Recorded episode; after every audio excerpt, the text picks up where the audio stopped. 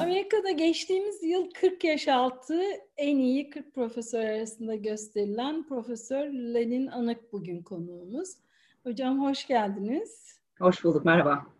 Sizin Dan Ariely ve benzeri hocalarla da araştırmalar yaptığınızı biliyorum ben. Bu aralar e, şu günlerle ilgili insan davranışlarını nasıl etkiliyor? Herhangi bir araştırma var mı? Yapıyor musunuz? Bu dönemde değişik araştırmalar yapıyoruz. Bunlardan bir tanesi e, insanlara evde kalın, hani ellerinizi yıkayın e, mesajını e, nasıl verebiliriz? Bunu nasıl nasıl bir e, nasıl ulaştırabiliriz? Daha Sorusu. ikna edici bir yöntemle değil mi? Evet. Hangi hangi yöntem daha ikna eder? Düşünün ki size böyle bir e, mesaj vereceğim. Bu mesajın bir, bir tanesi şey diyorum. İyi bir vatandaş olun, ellerinizi yıkayın. İkincisinde e, ellerinizi yıkayın ki başkalarına e, hast, hastalık bulaştırmayın. Yani sonuçlarını e, ortaya çıkarıyoruz. Sonuçlarını düşünmenizi sağlıyoruz. Üçüncüsünde ise sen toplumda bir bireysin. Ailenin ve toplumuna karşı ailene ve topluma karşı görevlerin var. Bu nedenle elini yıkamalısın. Üç mesaj tipinde. E, araştırmacıların bulduğu şey şu. E, hani iyi vatandaş olmak önemli. E, yaptıklarının sonuçlarını anlamak önemli ama en önemli olan aslında toplum e, insanlara sen toplumda bir bireysin yaptıklarının başkalarına e, etkileri var. Ailene, topluma karşı görevlerin var bunları ciddiye al mesajı. Bu aslında bir toplumsal bir bilinç oluşturmaya yarayan bir mesaj. İlk kademede bu bulundu. Biz bir öğrencimle beraber bunu daha ileriye götürmek için şöyle bir araştırma yaptık. Şimdi biz devamlı internet üzerinden, dijital ortamdan bilgi ediniyoruz. İşte dünyada, Türkiye'de şu kadar e, kişi hastalandı, şu kadar kişi öldü maalesef. Veya İtalya'da şu oldu, Amerika'da, Çin'de şu oldu. Yani ya lokal bir mesaj alıyoruz ya da bir global bir mesaj alıyoruz. Dünyada şu oluyor. Ve bizim anlamaya çalıştığımız şuydu. E, lokal mesaj mı, global mesaj mı insanları daha fazla etkiliyor, daha fazla ikna ediyor? Ve yaptığımız araştırmada bulduğumuz sonuç lokal mesajın çok daha fazla etkili olduğu. Yani diyebiliriz ki tamam ya bu çok ilginç mi? İlginç olmayabilir ama bence ilginç tarafı şu. Lokal mesaj ne kadar daha fazla ikna edici olsa da insanları daha korkutuyor, daha fazla endişelendiriyor. Bana Ve, yaklaşıyor diye mi düşünüyor insanlar hocam? Hem biraz ben öyle. Daralıyor galiba. Yani bu daire daralıyor, ben sıkışıyorum hissini veriyor. Öte yandan insan lokal mesajı aldığı zaman ya çevren, çevresi, çevre, çevresindeki insanlardan kopmaya başlıyor. Büyük bir mesafe giriyor. Yani lokal mesaj önemli. Türkiye'de şu oluyor. İstanbul'da, senin mahallende, Kadıköy'de yaşıyorsun. Kadıköy'de şu oluyor mesajı hem çok etkili. Öte yandan insanlar şey diyorlar ya ben yandaki komşumdan uzak durayım. Anne babamdan uzak durayım. Hani sokaktan geçenden uzak durayım. Hep bir kuşkuyla bakmaya başlıyoruz. Bu da korkutucu. Faktleri, bilgileri alıyoruz. Öte yandan sosyal olarak birbirimizden uzaklaşıyoruz. E, bu ilk aşamada bunu bulduk da bunun devamı gelecek. Ne yapabiliriz? Bunu nasıl e, hani kafa çevirebiliriz? Daha etkili bir hale getirebiliriz? Gibi. Şimdi e, geçenlerde e, Cialdini'nin, Robert Cialdini'nin bir makalesini yayınladık hocam. E, Türkiye'de de ne yazık ki çok sık yaşıyoruz ve e, insanlar e, içeride kalmıyorlar. Yani ka- kalamıyorlar. Bazıları zorunluluktan ama bazıları da gerçekten çıkmak istiyor. Ve İtalyan hükümeti Cialdini'ye sormuş yani biz insanları dışarıya çıkmaması e, için ne, ne yapmalıyız yani nasıl ikna ederiz diye. O da bir anlamda hani şu sosyal kanıt meselesini göstererek medyada, e, televizyonlarda, ekranlarda kesinlikle dışarıda dolaşan insanların görüntüleri verilmemeli. Çünkü bu hani insanları e, özendiriyor ve e, başkaları çıkıyorsa ben de e, çıkarım. E, burada mesela medyaya nasıl bir görev düşüyor özellikle Türkiye'de? Yani medya bu mesajların e, yerine ulaşması için nelere dikkat etmeli? E, reklam dünyası bunu konuşmaya başladı. E, dediğiniz gibi sosyal kanıt çok önemli. Sosyal kanıt dediğimiz etrafa bakıyoruz. Başka insanlar ne yapıyorlarsa ben de onu yapmak istiyorum. Seyahat ediyorlarsa ben de seyahat edeceğim. Restorana gidiyorlarsa ben de gideceğim. Bu noktada e, ins, e, insanları özendirmek lazım. Evde kalıyorlarsa ben de kalacağım. Ve bence medya, hani reklam dünyasında bunu e, konuşmaya başladılar dedim. Şunu konu, e, konuşuyor reklamcılar. İşte reklamlarda sokakta dolaşan insanları göstermeyelim. Sokaktaki e, deneyimleri göstermeyelim. Toplu deneyimleri, konser, tiyatro, beraber sokağa çıkıp bir restorana gitmek bunları göstermeyelim. Daha fazla eve dönelim. Yani e, subject olarak evdeki insanları, ev yaşamının e, gösterelim. Bunun altını çizelim. Bence bu çok önemli. Hem bu insanları özendirmemek açısından, tüketicileri özendirmemek açısından önemli. Hem de tüketicilerin psikolojisini, ruhani durumunu iyi tutmak e, açısından çok önemli. Ben bir e, Özyeğin Üniversitesi'nde bir e, şeyim var, arkadaşım var. Hoca arkadaşım. Ceren'le beraber bir araştırma yaptık. Aslında bu onun araştırması ve FOMO üzerine. Bu dediğimiz fear of missing out. Bu sağlıklı zamanda insanlar hep birbirlerine özeniyorlar. Sosyal kanıttan kaynaklanan. Ben dijitalde, sosyal medyada ne görüyorsam onu yerine getirmek istiyorum. Şimdi biz FOMO'nun evdeki versiyonuna bakmaya başlıyoruz. FOMO azalıyor mu? Ee, aslında şöyle bir şey e, bulacağız gibi geliyor. Ee, başkaları ekmek yapıyorsa evde ben de ekmek yapayım. Evde ne yapıyorsa ona e, ona özeniyor e, özeniyoruz. Bence reklamcılar bunun altını çizmeliler. Evde yapılan aktivitelere özen. Burada maya maya yok satıyor Migros'larda falan, sanal marketlerde. Çok ilginç. Türkiye'de ekmek yapmak daha az. Çünkü biz ekmeği çok e, kolay olarak sokakta e, her bir köşedeki e, şeyden fırından alabiliyoruz. Amerika'da bu zaten ba- başlamıştı. E, bu yeni ben Walmart'ın e, büyük parakendicilerin e, veri tabanını e, inceledim e, son haftalarda. Şimdi ilk hafta işte dezenfektan falan gidiyor. İkinci hafta tuvalet kağıdı gidiyor. Üçüncü hafta maya gidiyor. Tamamen maya bitti. aynen burada da tükendi. O maya mayayı buzdolabı buzdolabına atıp hani saklamak lazım. Şimdi ama bir de buna bir şey ekleyeceğim. Dördüncü haftada saç kesim aletleri öz bakım aletlerinde bir ve patlama yaşanmış. Herkes çünkü herkesin saçı uzuyor, kuaföre gitmek yok e, herkes kendi saçını kes, kendi kesmeye başlıyor, birbirlerine e, saç kestirmeye başlıyor. Yani insanların ne düşündüğünü, tüketicilerin ne istediğini, e, ruhani durumlarını satın aldıkları e, ürünlerden anlamaya başlıyoruz. Evet bizde de e, hocam böyle olmaya başladı. E, artık işte saç, kişisel bakım malzemeleri ama sonrasında geçenlerde yine CMO'larla bir toplantı yaptık. Takip ettim evet. E, hepsi buradanın e, CMO'su Yüce Zerey anlattı. E, bir sonraki aşamada da işte aile e, içi eğlence e, oyunlar, işte puzzle'lar ya da Scrabble gibi oyunlar e, gitmeye başladı dedi. E, yani her e, artık benim gördüğüm kadarıyla şöyle mi oluyor hocam? Tüketicinin davranışı günlük ve haftalık değişmeye başladı. Öyle mi hocam? Aynen çok hızla değişiyor. Çünkü bir anlam kaybı var. Her gün birbirine benziyor. Bugün pazartesi mi, cumartesi mi, perşembe mi farkında değiliz. O zaman uyanıyoruz hep aynı o filmler vardır. Aynı güne uyanırsınız ve baştan başta aynı günü yaşarsınız. Onu yaşadığımız zaman büyük bir anlam kaybı var. Ben neden, ben var mıyım? Hani ormanda düşen yaprak e, misali. Var mıyım? Varsam benim anlamım ne? sorusunu e, sormaya başlıyor tüketici ve gün anlandırma, anlamlandırmaya başlıyor. Aslında gün yavaşlıyor. Daha bir hani slow living, e, yavaş yaşama, daha sakin yaşama. Bu güzel. Ama bunun içinde de bir e, bu anlam kaydını bir do, kaybını doldurmaya çalışıyoruz. Oyunlar artıyor, board game'ler artıyor. E, video oyunları çok artmaya başladı. E, öncesinde 18 ila 30 35 yaş arası, erkekler oynarken şimdi bütün ailenin oynadığı oyunlar satılmaya başladı. Bence büyük bir kırılma yaşayacağız. Hem tüketici günlük yaşıyor, e, seçimleri değişiyor, haftalık seçimleri değişiyor. Hem de genel bir e, e, algı, algıda bir değişim oluyor. Yani artık oyunlar bu kadar da yerden yere vurulmamaya başlayacak. Hayatımızı anlamlandıran bir ürün olmaya başlayacaklar. Böyle de bir genel bir hani perspektif değişimi olacak gibi görünüyor. Ya büyük bir hızla da dijitalleşiyoruz. Yani uzun yıllardır tamamlayamadığımız o dijital transformasyonu büyük bir hızla tamamladık gördüğüm kadarıyla Covid sayesinde.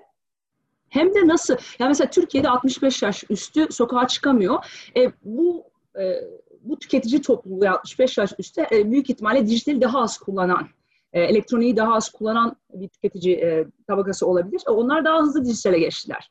İşte e, nakitten uzaklaşıyoruz. Önümüzdeki yıllarda olacaktı. Kredi kartına geçecektik. Temassız ödemeye geçecektik. Siz de bunları CMO toplantısında e, bahsetmişsiniz. Evet, 2,5 ee, milyon kişi hocam yeni e, yani kartını ilk kez online alışveriş için kullanmış Mart ayı boyunca. İnanılmaz yüzde birden büyük bir patlamaya geçilmiş. Bu daha da hızlanacak. Nakitten belki önümüzdeki bir iki sene içinde çok daha nakit kullanımı azalacak. e, dijitale güven artıyor. Bu da ilginç. Sadece markalara değil, e, internetten alışveriş yapmaya güven, e, servislere güven, işte e, gelir e, dışarıdan yemek almaya, iç, iç, e, içecek almaya güven, e, bunda büyük, büyük bir artış görecek ve dediğiniz gibi dijitale çok daha hızlı geçeceğiz gibi görünüyor. Ve sadece bu hani gençlerde, e, milenyallarda, Z kuşağında falan değil, baby boomers ve üstündeki kuşaklarda da daha hızlı e, görünecek. Peki şunu sormak istiyorum hocam. Şimdi bu e, tüketicinin davranışı neredeyse her gün duruma göre değişiyor. Siz bu davranış değişikliklerinin hangilerinin kalıcı olacağını öngörüyorsunuz? Böyle bir öngörünüz var mı? Spekülas, spekülatif konuşabilirim. Ee, ben de bence dijitalle olan iletişimimiz kalıcı. Zaten teknoloji hayatımızın büyük bir parçasıydı. Ee, Covid ile birlikte elektronikten, hani teknolojiden kaçan tüketici ona yaklaşmaya başlayacak. Ee, ve dediğim gibi 65 yaş üstü ve her her kesim e, daha rahat etmeye başlayacak. Ben bunu geçen sene de aslında biraz konuşmuştuk ben İstanbul'a geldiğim zaman. E, tele, herkes telefon kullanıyor ama teknolojiye belki biraz e, daha güven az. Bunda bir patlama olacak ve bu devam edecek e, gibi görünüyor. Bunun yanında evin normalleşmesi ve evle olan ilişkilerimiz, ilişkimizin e, değişimi bu bence kalıcı olacak. E, son hani 5-10 yılda tüketici daha fazla ev dışında para harcıyordu. Eğlencesini ev dışında yapıyor. Ev dışında arkadaşları buluşuyor. Yeme içmesini orada e, karşılıyor. Bence eve bir dönüş olacak. Özellikle batıda bence büyük bir patlama. Çünkü ben Amerika'da 18 yıldır buradayım. Amerika'da e, Amerikalı evde yemek pişirme e, ya çok meraklı değil. Dışarıdan alayım, hadi evde olsam bile dışarıdan yemek söyleyeyim. Bence bunda bir değişim olacak. E, evde tüketim olacak. Bunun yanı sıra bu eğlence sektörü çok ilginç. E, streaming, Netflix, e, Amazon. E, zaten bu... E, Platformlar güçlenecek. Çok görünüyor. güçlenecek. Şöyle diyeyim, tüketiciler son yıllarda zaten sinemaya daha az gidiyorlardı. Bunu gözleyen stüdyo, e, film stüdyoları ne yapsak diye düşünüyorlardı. Artık korkmadan evler hani evlerde release yapmaya, e, filmleri yayınlamaya başlayacaklar. E, ve insanlar internet üzerinden eğlenmeyi e, kabul edecekler ve bu, bu, e, bu daha normalleşecek. Bence bu kalıcı olacak. Bir de diğer hani spekülatif konuşursam insanların birbirleriyle iletişimlerinde ve kendiyle ilişkilerinde e, belli e, bence kalıcı değişiklikler olacak. Sosyalleşme açısından aslında bu dünya beni biraz korkutuyor. Çünkü birbirimize olan güven biraz azaldı. Yani en yakınlarımıza bile şeyle bakıyoruz. Ya sen hasta mısın? Beni hasta eder misin? Bunun tekrar kurulması bayağı zaman alacak. Öte yandan son yıllarda hem batı hem doğu e, harmanlanmasıyla insanın kendisine hani e, bir proje yaklaşımı vardı. Kendimi daha iyi edeyim, kendime bakayım, cildime bakayım, bedenime bakayım, e, e, ruhuma bakayım. Bunda bir patlama yaşanacak ve bu daha ileri seviyelere bence ulaşacak.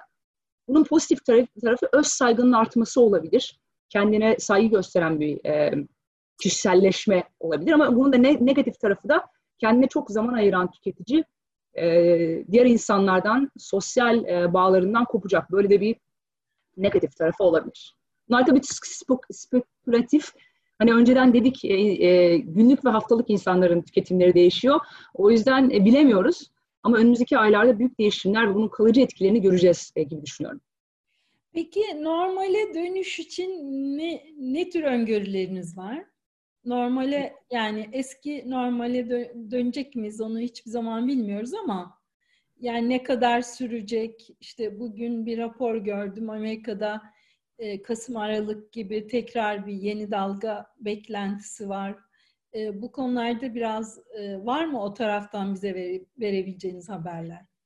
Valla ben e, idealist ve böyle pozitif bir insanım. Normale döneceğimize inanıyorum ve şu, bu inancım da şuradan geliyor e, çok eski yapılan psikolojik e, psikoloji alanında yapılan araştırmalarda büyük crisislerden, büyük çöküşlerden geçen insanların kısa süre içinde bu, bu norm, yeni normale adapte olduklarını gösteriyorlar. Mesela e, piyangodan çok büyük bir para kazanan bir insan ya da büyük bir para ka- kaybeden bir insan veya ailede büyük bir e, hani ölüm, bir kayıp, kayıp. E, veya kolunu bacağını kaybeden insanlar aslında bu, bu dönemde yani Allah korusun bunu küçümsemek açısından değil ama biz de bir e, uzuvlarımızı kaybettik, bir yönümüzü kaybettik.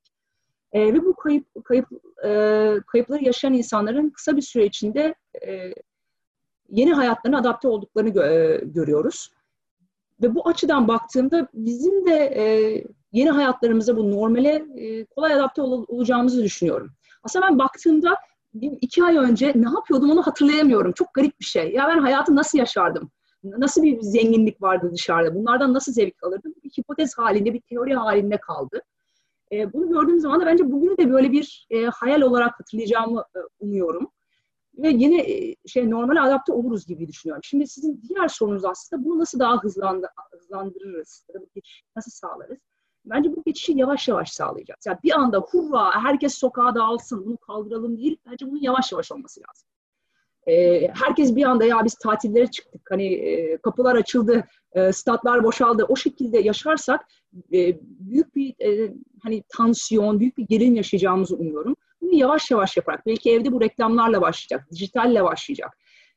Bu günler gelecek. Yani biz eğer bu 2-3 haftaya böyle bir normalleşme yavaş yavaş başlayacaksa önceden markaların, reklamların, devletlerin e, bunu sağlık ocaklarının, hani değişik birimlerin bunu e, bir şekilde tüketiciye ulaştırması lazım ki biz bunu bir mental olarak bir hazırlanalım.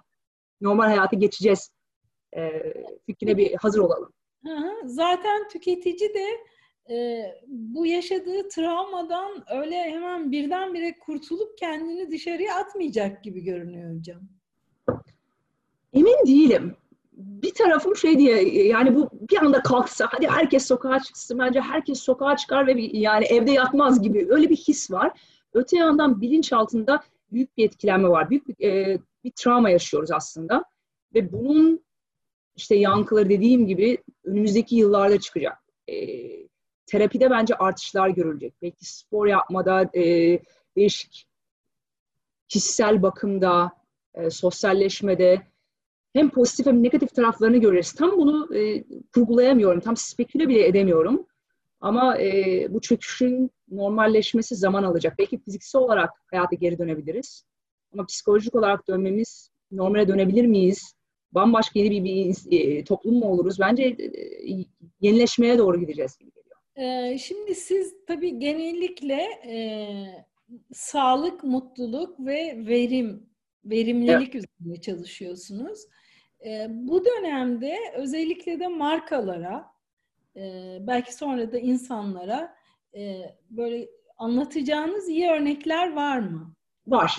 Değişik markaları takip etmeye çalışıyorum. Onlar ne yapıyorlar? E, tüketici hayatına, mutluluğuna nasıl etki etmeye çalışıyorlar diye. Burada beni etkileyen yani bazı markalar var ki mesela Louis Vuitton, Anheuser-Busch, e, Zara bunlar kendi markasından, kendi ürettiklerinden uzaklaşıp dezenfektan, marka, maske falan üretmeye başlıyorlar. Bunlar ilginç ama mutluluk açısından baktığım zaman e, bunlardan biri kendi çıkarını kenara koyup tüketiciyi düşünen, tüketiciye özellikle ucuz veya bedava içerik sağlayan markalar benim çok ilgimi çekiyor. Ee, online bedava ders veren spor kulüplerinden, işte her akşam bir opera yayınlanan Mete e, Met operasına veya be, e, bedava audiobook veren e, Amazon'dan işte teslimatı bedava yapan şirketlere kadar bunlar bence tüketicilere hem kolaylık sağlama hem onların mutluluğunu, sağlığını e, sağlama açısından güzel e, girişimlerde bulunan markalar. E, şimdi ben burada biraz, e, ben eski bir Fenerbahçeliyim. Onun da örneğini vermek zorundayım çünkü bugün olan bir şey. Benim babam 65 yaş üzeri bir e, üye ve e, eve paket gelmiş. Kocaman bir paket düşünün ve değişik ürünler var. Tabii Ali Koç, Koç şeyle şirketleriyle bağlantılı. Onun ben lansmanını yapmak istemiyorum. O anlamda değil ama tüketiciyi düşünen marka modeli. Yani evde kalıyorsan 65 yaş üzeri tüketicinin neye ihtiyacı var? 20 yaş altı tüketicinin neye ihtiyacı var? Aslında bunu düşünen ve eve böyle ufak hediyeler gönderen e, markalar bence çok ileri gidecekler. Bunun yanında e, Amerika'da bunu yapan markalar var. Mesela sigorta şirketleri, bankalar diyorlar ki e, şu ara şeyinizi ödemeyin. Sigorta priminizi ödemeyin. Ya da bunu erteleyelim. Bu aslında ekonomik olarak e, bakabilirsiniz ama öte yandan tüketicinin e, endişelerini azaltan markalar. E, bunlar benim ilgimi çekiyor. Onun yanı sıra tüketicileri birbirine bağlayan ya da ben ben sana değişik bilgiler vereceğim denen Snapchat We're All in This Together denen hepimiz bunun içindeyiz denen bir kampanya başlattı ve değişik bilgileri tüketiciye ulaştırıyor. Herkesi bir, bir, aynı çerçeve içinde hani buluşturuyor, aynı e, şemsiye altında birleştiriyor. Bu markalar benim ilgimi çekiyor. E, yani bundan sonraki dönemde bu marka amacı e, çok daha anlam kazandı ve e, her markanın kendisine bir amaç edinmesi galiba bir zorunluluk olarak görünüyor. Ben öyle düşünüyorum hocam. Ne dersiniz? Bence de. Ee, ve bunda da bir, yani sadece markanın amacı değil, tüketicinin, tüketicinin de amacı ve tek amaçla birleşmek.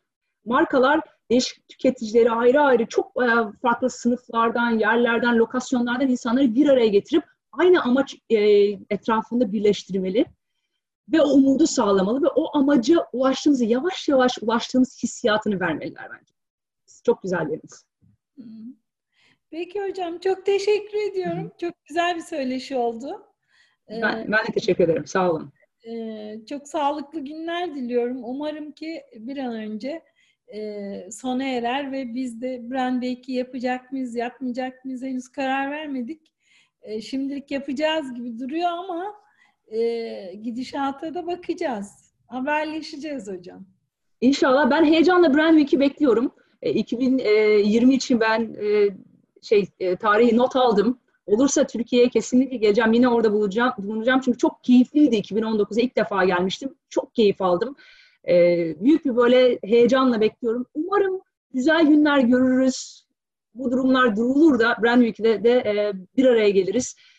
E, yeni fikirlerle onların bir böyle e, şeyini beyin fırtınasını yaparız. Heyecanla bekliyorum. Ya yine de ben Kasım'da görüşmek üzere diyorum hocam. İnşallah. İnşallah. Tamam. Görüşürüz. Kendinize iyi bakın. Hoşçakalın. Size iyi bakın. Görüşmek üzere.